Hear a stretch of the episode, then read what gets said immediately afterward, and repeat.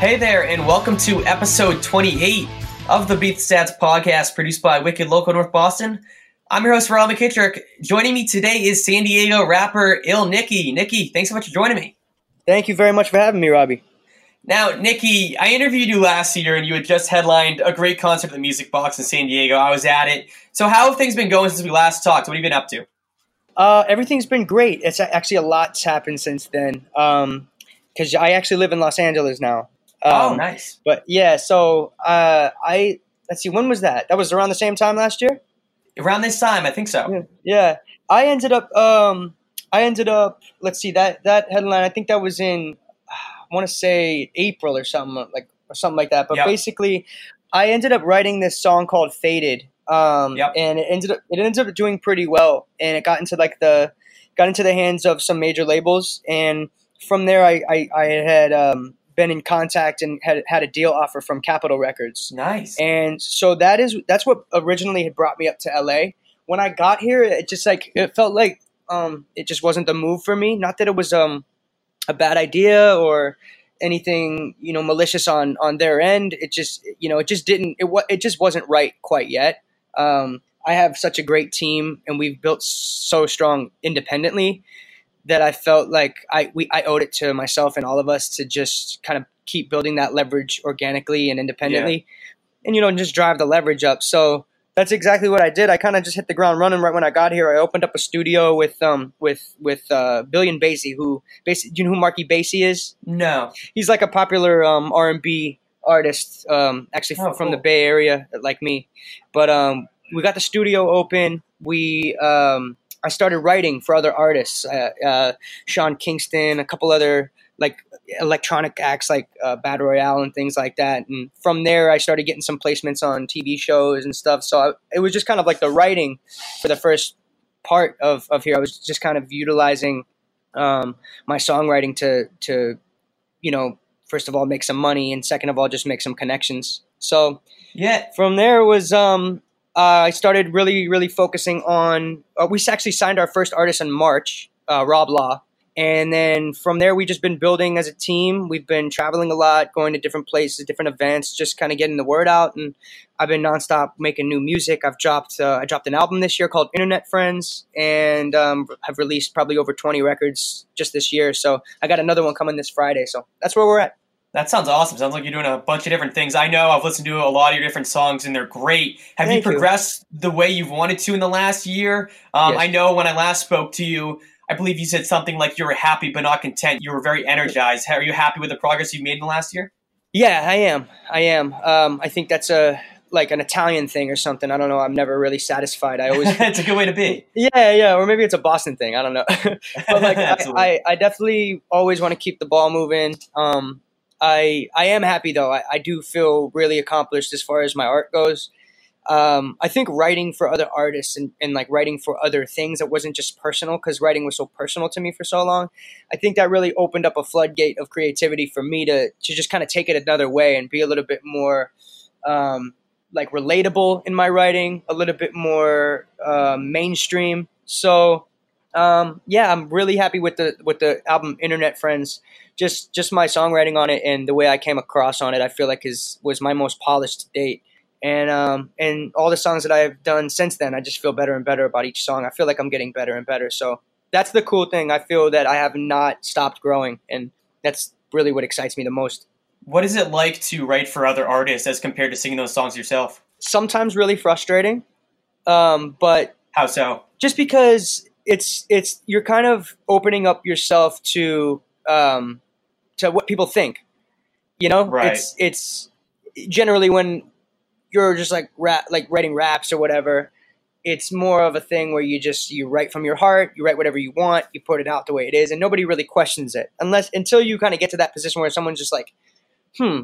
You're like opening this up to debate. Like, I don't like this word, or I don't Right. like this part, I don't like this melody. And you're like, well, screw you, you know? Like, it's a song. It's my song. I wrote it. So that first part of writing for people where they were picking apart the song, it was it was tough. You definitely have to like leave your ego at the door. But it also is that challenge is important, you know, because you you're now learning that you can break your project down and, and just like anything you can dissect it and make it better. So um could be dangerous because you don't want to overthink. But for me, writing for other artists is it's it's really helped me allow me to step into other people's shoes. Um, you know, and like I said, be more relatable. Like tell stories that aren't just mine. You know. Yeah, and as a writer myself, I can absolutely understand mm-hmm. where you're coming from. Where I've been a journalist over the past year for the Medford Transcript, and I have an editor, so everything I write gets scrutinized and edited, and it's only to make it better. But when other people are looking over your work, and you're not just writing for yourself, and you're not the only one singing the music, yeah. I can imagine there is a sense, a lack of control, or more scrutiny than you'd have in terms of just writing stuff for yourself and singing yourself. Definitely, you get it exactly. And we talked before the podcast started out. Um, in the sports media journey, you're in the music journey, both entertainment fields. So when I talked to you last, you had mentioned you had some down days, you had some good days, but overall you felt energized. If you had a down day, you might take a a day off here and there to regroup. Have you still stuck with yeah. that approach? Have you still had some bad days and good days as you do through this journey, or what has it been like for you mentally going through this process? Yeah, um, I got back to that, but to be honest, I I I stopped with that with that for a while, and I, it, it really was draining because I felt like sometimes, and I feel like a lot of people can relate. But when you feel like you're on, like on the cusp, you feel that you're uh, on almost that last leg of the of the race, and just, yeah. I just gotta just power through this. If I just power through this, I'll get to where I want, and then I'll and then I'll relax. And I felt like I have felt like that all year, and I think that when I got back from New York a couple of weeks ago, I was just I was just drained, and I was just like, you know what, dude, I, I've got to I've got to relax my mind. So yeah, I got I restarted Sopranos and I just I literally watched like four seasons in three days. and I, just, like, I just felt re-energized, shut my mind off for a little while, and and kind of just get some rest and get back to it. So yeah, I think that's really important. But as of lately, I've I've honestly I've honestly just been wanting so badly to to kind of get to that next level because I see it and I and I feel it and I smell it, and and you know we're just it's just kind of like all systems go right now. So it's it's tough to get that time, but when I do, it's it's definitely important. And I can relate as well because I think when you have the momentum and you may hear good things from certain people, you can feel where it is coming and it gives you that motivation to keep going and going. But as you said, yeah. it is important to take a step back and have an off day because if you go 24 7, eventually you will burn mm-hmm. out. Have you felt burnt out at that point? Is that what you're talking about? Exactly. When I got back from New York, um, it was just it was just yeah i just felt like I, my brain had had stopped functioning. So I, I, was just i had to i had to just take a break. So if people don't know i know you grew up in boston. You've been in san diego. So now you moved to la are you still currently living in la yeah i live in west hollywood. And are you planning on staying there for a while? Do you have any plan in terms of is that where you're gonna stay? Um for now it, it just um for me it makes it makes the most sense. Right now i'm, I'm usually a person that goes off of instinct um, you know, half of my family's in Boston and half my and my immediate family's in in Oakland and and Marin in NorCal, Northern California. Um, so it's kind of like you know, I want to at this point in my life, I, I wish I could be with family. I wish I could be uh, even in San Diego because San Diego had become my home. I, I really feel comfortable there. I feel like that's like genuinely my favorite city. Just how I feel when I'm there. Um, but opportunity. It's just where I'm at right now. We have to we have to compete with the industry, and and this is where the industry lives. So it's just in one year. I feel that I've I don't feel like I've accomplished more, but I feel like all the accomplishments that I that I had in, in the past from like being in San Diego and all that stuff is now perfectly like all the all the perfect all the opportunities are perfectly aligned right now to to kind of showcase that. You know what I'm saying? Yeah, and how do you like living in LA overall? Because we were both in San Diego. From what I heard, San Diego yeah. to LA is kind of like Boston to New York, where it seems like everything's just amped up a little bit. Have you felt that? Have been able to? I have. Yeah, I have. I don't like it. I don't like it. No, I, I don't really like it here. Um, it's it's not that I I love the competition. Um, I love the history of this city. There's a lot of culture. I love that there's so many places that I haven't seen yet. Uh, let me take that back. I like it. I just there is this um and it's no surprise there, but there is this superficial right. feeling here that I didn't get in, in, the other cities that I grew up in, um, and it's scary. It's a little nerve wracking sometimes to feel that someone has another agenda or feel like other people might think you have another agenda. So it just start. It's it's it's a little un, un um uneasy some of the relationships that I that I that I feel out here. So just strictly on feeling, um, it's a city. It's a tough city. It's a tough city to live in, especially as an up and coming artist. Um, so yeah, there there's it's got its pros and cons, but no, I really do enjoy being here and, and competing. I really do. And it seems like what you're talking about in a nutshell is authenticity and realness. And I feel like that's a trait that is very important to you. You are a person to me that has always seemed very authentic. And for myself and people, I always look for that trait. And I always like people Thanks, who man. are authentic and real. In terms of superficial, is that what you're talking about in terms of LA? Does it seem like people are not always authentic and real all the time? Well, yeah, and I, it's the thing is I don't blame them because here's hundreds of thousands, if not millions, of artists with a big dream coming from all over the world to be near the industry to try to meet someone who they can, you know, Right. impress or walk in the right door. And they, er, there's so many people here trying to look for that opportunity, right?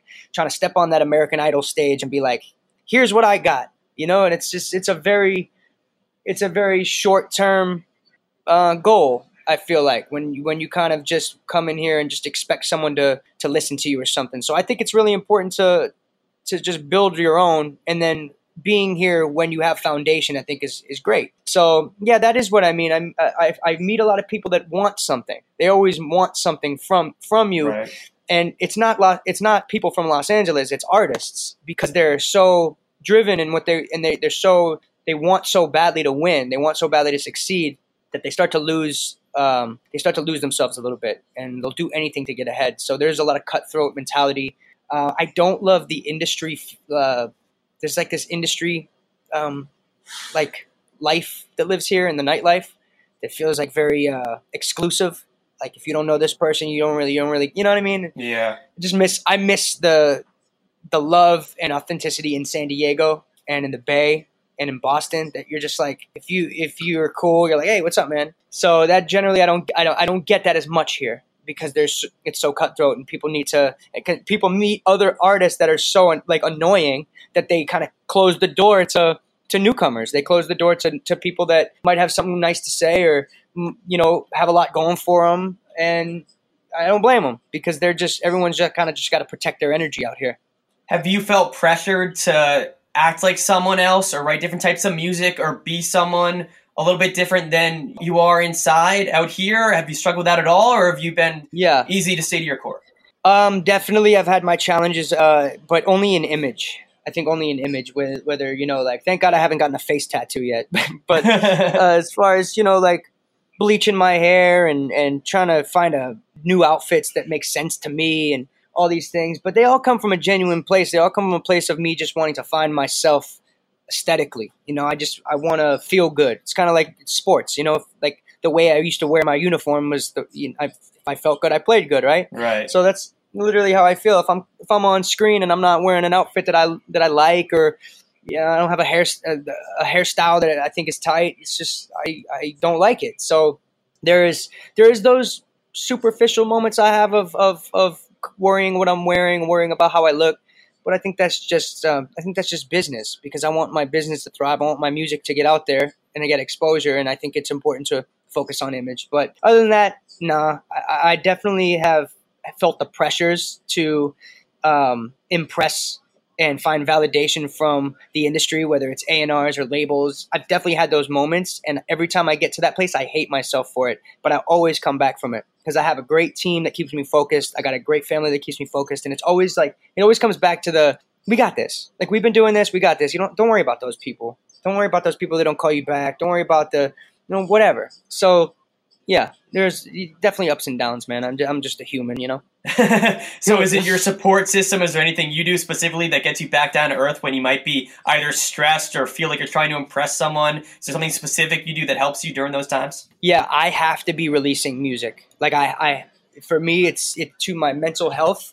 I I need to be releasing content, whether it's a video, music, whether it's a podcast, like whatever. If I as long as I have something out there floating and I'm and I'm working, but not just working, but like visually, I get to see it. Whether Right. it's a post on Instagram or it's a post on YouTube or a, a new release on Spotify, whatever. Like I that that brings me back always because anytime that I feel that I'm looking for that validation, it's always because I feel that I haven't done uh, something good in a while.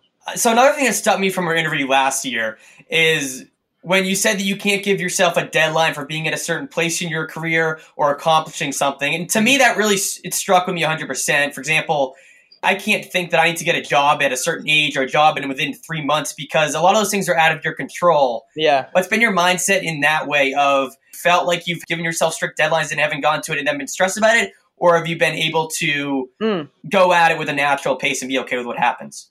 Hmm. Uh, both. Like yes and no to that because uh, I've I definitely have found the importance of a good plan. Right. And you need goals, obviously. Yeah, a good rollout of a good rollout, and I think sticking to. I think having goals, calling them goals instead of deadlines, is helpful because Right. basically I'll be like, all right, well, in the month of October, I'd really, I'd like to put out two songs and two videos. Um, so let's just make that happen.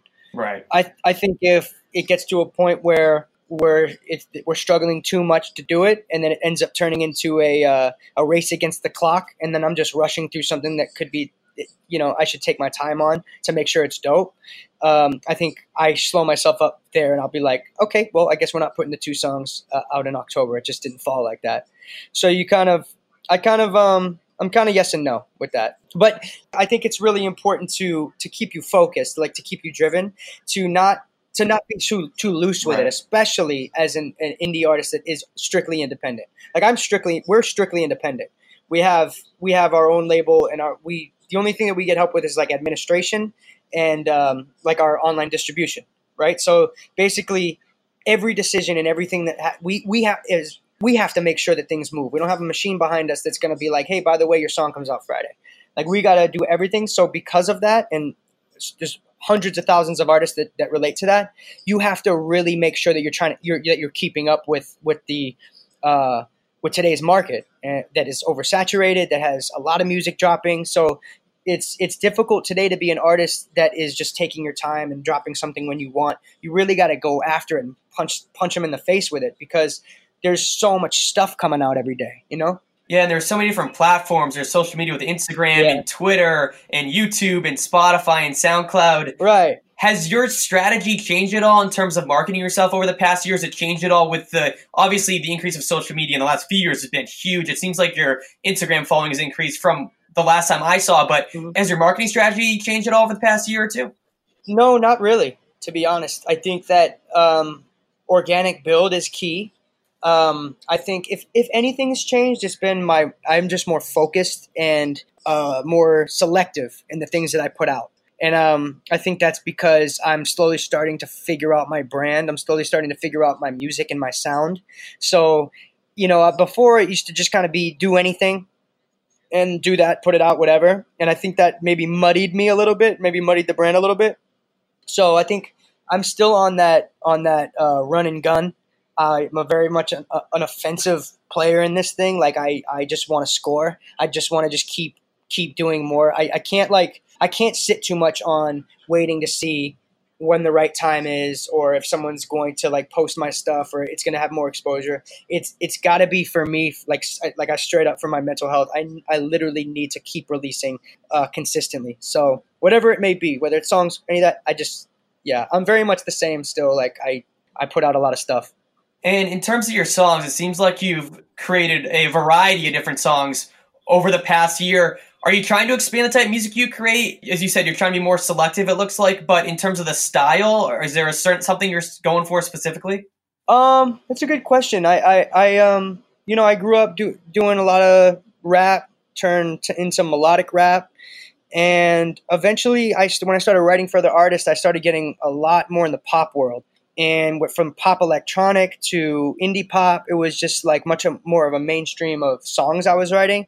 So I think I've actually found a nice little happy medium between, um, you know, like alternative hip hop, pop stuff, R and B. So um, you know, very much in the lane of like a Jon Bellion or a uh, a a you know Marc Bassy, um, even like a Black.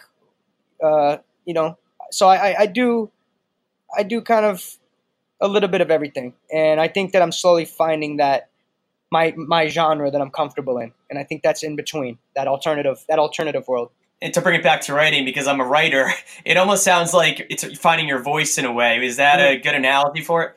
Yeah, yeah, definitely. It's the same. Absolutely. It, it, it's um.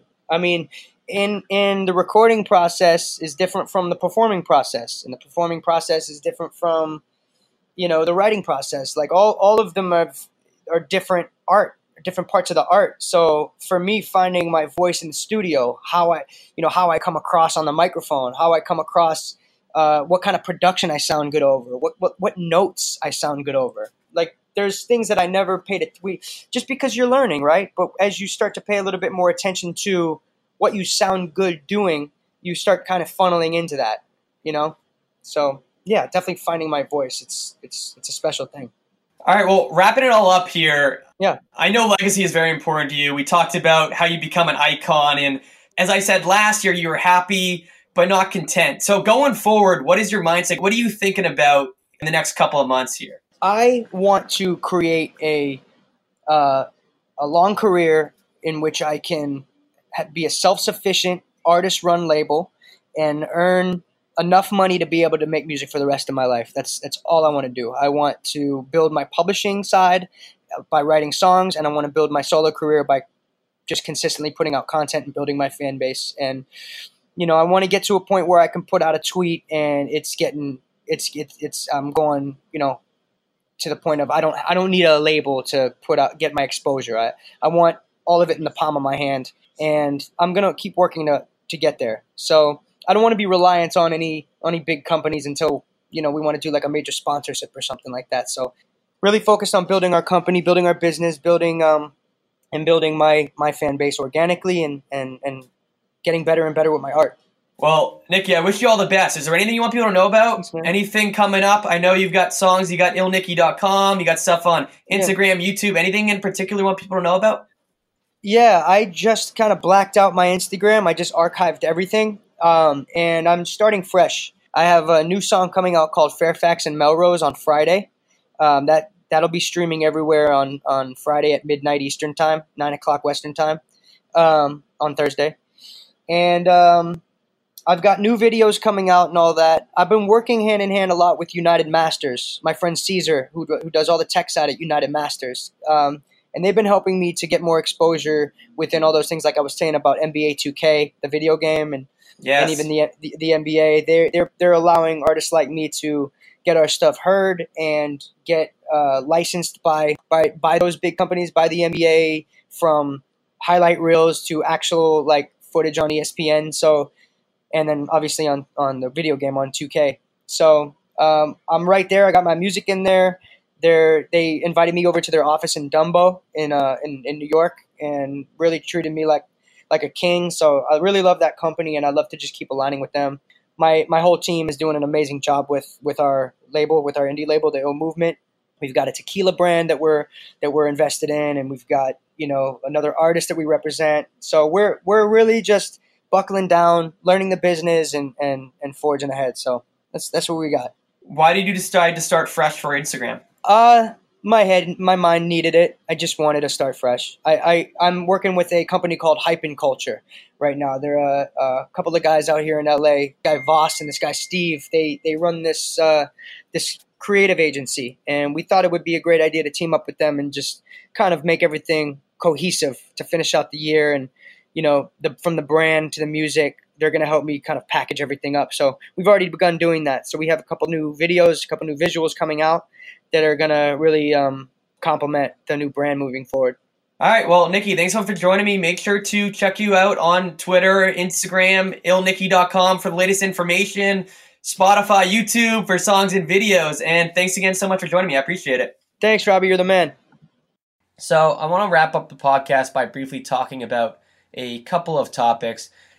Number one, the Celtics, they started up last night with a loss to the Sixers, and I've said it before, but very briefly, I think the key to this team will be Gordon Hayward this season, and he had 25 points last night against the Sixers. Although they got the loss, I think that's a good sign. And if Gordon Hayward plays at an elite level and is back to his old self, and Brown and Tatum play well, and Kemba is the go-to guy, and Theis and Williams are solid big men, and Kanter looks good like he did last night. I see a lot of potential for this team. And besides the Sixers and Milwaukee, I think the Celtics should be the number three team in the East. I don't think that they will make a run for the finals, but if Hayward is healthy, that's a big four you got there if everyone plays up to their potential. But we're going to have to see. There's no guarantees, as we know from last season. And it's all about how well they play as a team, how efficient this team is because the efficiency last year, as I ended the year on the podcast, was just not good at all. So efficiency is going to be one number to look at how well this team is working as a unit to see how they do in the regular season. But I like the early sign from Hayward. I want to see a little bit better team chemistry with the group. But I like what I saw from Hayward in the first game of the year against the Sixers. Now, to the Patriots, it's been a couple of weeks since I've had a podcast, and they easily beat the Redskins and then they destroyed the Jets. And right now, as a Patriots fan, it is very boring watching these games. However, it's really the little things. And number one, the fact that Sam Darnold was mic'd up on Monday Night Football and we could hear him saying, I'm seeing ghosts, was pretty laugh out loud funny. And I think the only thing funnier than that in the game was when Belichick and Adam Gase were going back and forth on Belichick taking back to back penalties on purpose when the punter was inside the 30 35 and they wanted to push him back, and Gase denied the penalty. And Belichick grinned, and he was taking the time off the clock, and he said it's a loophole that you can still do if you take penalties and the time comes off the clock. And to see Belichick grin like he's just messing around and knows the loophole in the rule, respects that Gase denies it both times and does it again was pretty funny. So two funny moments in the game. That's the only thing that's really interesting. Maybe besides the kicking game, and Nugent's done a solid job. So good to see him making extra points. It's all he's here to really do is make extra points. And if he does that, he'll be fine. But beyond that in the game, it was embarrassing to watch the Jets play. It really was. Darnold looked absolutely terrible. Gase looked brutal as a coach. The Patriots just basically blitzed them, played man to man with no safety help, and the Jets didn't seem to adjust all game. And Darnold was thrown off his back foot. Everyone's been talking about it. He looked brutal. And it was just another easy game for the Pats. So they play the Browns this Sunday. Again, I think the Pats will have another easy win. And they will have some tougher games coming up here, but it's just a joke. And I think 16 and 0, 19 and 0 is absolutely on the table. Now, to end the podcast very briefly, on my last podcast episode, I had Steve Perrault on, and we talked about a variety of things. And one of the things we talked about was Kirk Minihane because he had Kirk Minihane on his podcast, the Section 10 podcast, the day before he interviewed Steve. And Steve talked about Kirk a little bit, how he said you can't always hit a home run with the guests you have, and he'd rather have a baseball player. And the Kirk Minihane show producer, Steve Robinson, picked up the audio from my podcast and played it on his show, and they talked about what Steve said on my podcast about Kirk for around 20 minutes. And I was scrolling through Barstool, the Barstool website, on a random Friday, interviewed Steve on Wednesday, and I saw the title of the blog for the Kirk Minihane Show podcast on Friday late afternoon, something about how Kirk Minihane is raging war against Carabas for the Section 10 producers backstabbing comments after they were discovered in some unheard of podcast. and they used the they showed the clips on the podcast of this podcast saying some unheard of podcast from Wicked Local, some random kid, some random guy. I think they reference as the Worcester Journal many times. Kirk thought his MassLive. It is for the Medford transcript. My name's Roy McKittrick, and it's beneath the stats for anyone interested. But it was very wild to see that out of the blue. I didn't expect to see that. It's wild for people to talk about my podcast out of nowhere. Just going on the Barstool site, seeing Steve quoted from my podcast with something else. So that was pretty cool. Always good to get picked up from another site like Barstool. I reached out to those guys to try to get them on. Haven't heard back yet, but if they hear this, I would love to talk to them at any point. Love to have them come on the podcast. Always welcomed. Kirk, always a very interesting guy. He loves the drama. He loves the feud. He loves picking apart what other people talk about him on other podcasts. They did all the time the old show, they did it on this one, and I'd love to talk to him. So the invitation is out there for Kirk to come on. I'd love to interview him. But that was just kind of a wild moment to see a clip from my podcast create some drama on the Kirk Minihane show, and then Perrault was on his next episode interviewed by Kirk. So that was just a wild thing that happened. Thanks everyone for listening. If you enjoyed this podcast, please make sure to check out my other episodes on the Wicked Local North of Boston website or on my social media accounts. You can follow me on Twitter and Instagram at Robbie McKittrick for the latest podcast information. And if you're interested with that interview with Steve Perrault, make sure to check it out, whether it's on my social media or on my blog, RobbieMcKittrick.blogspot.com. Thanks so much for listening.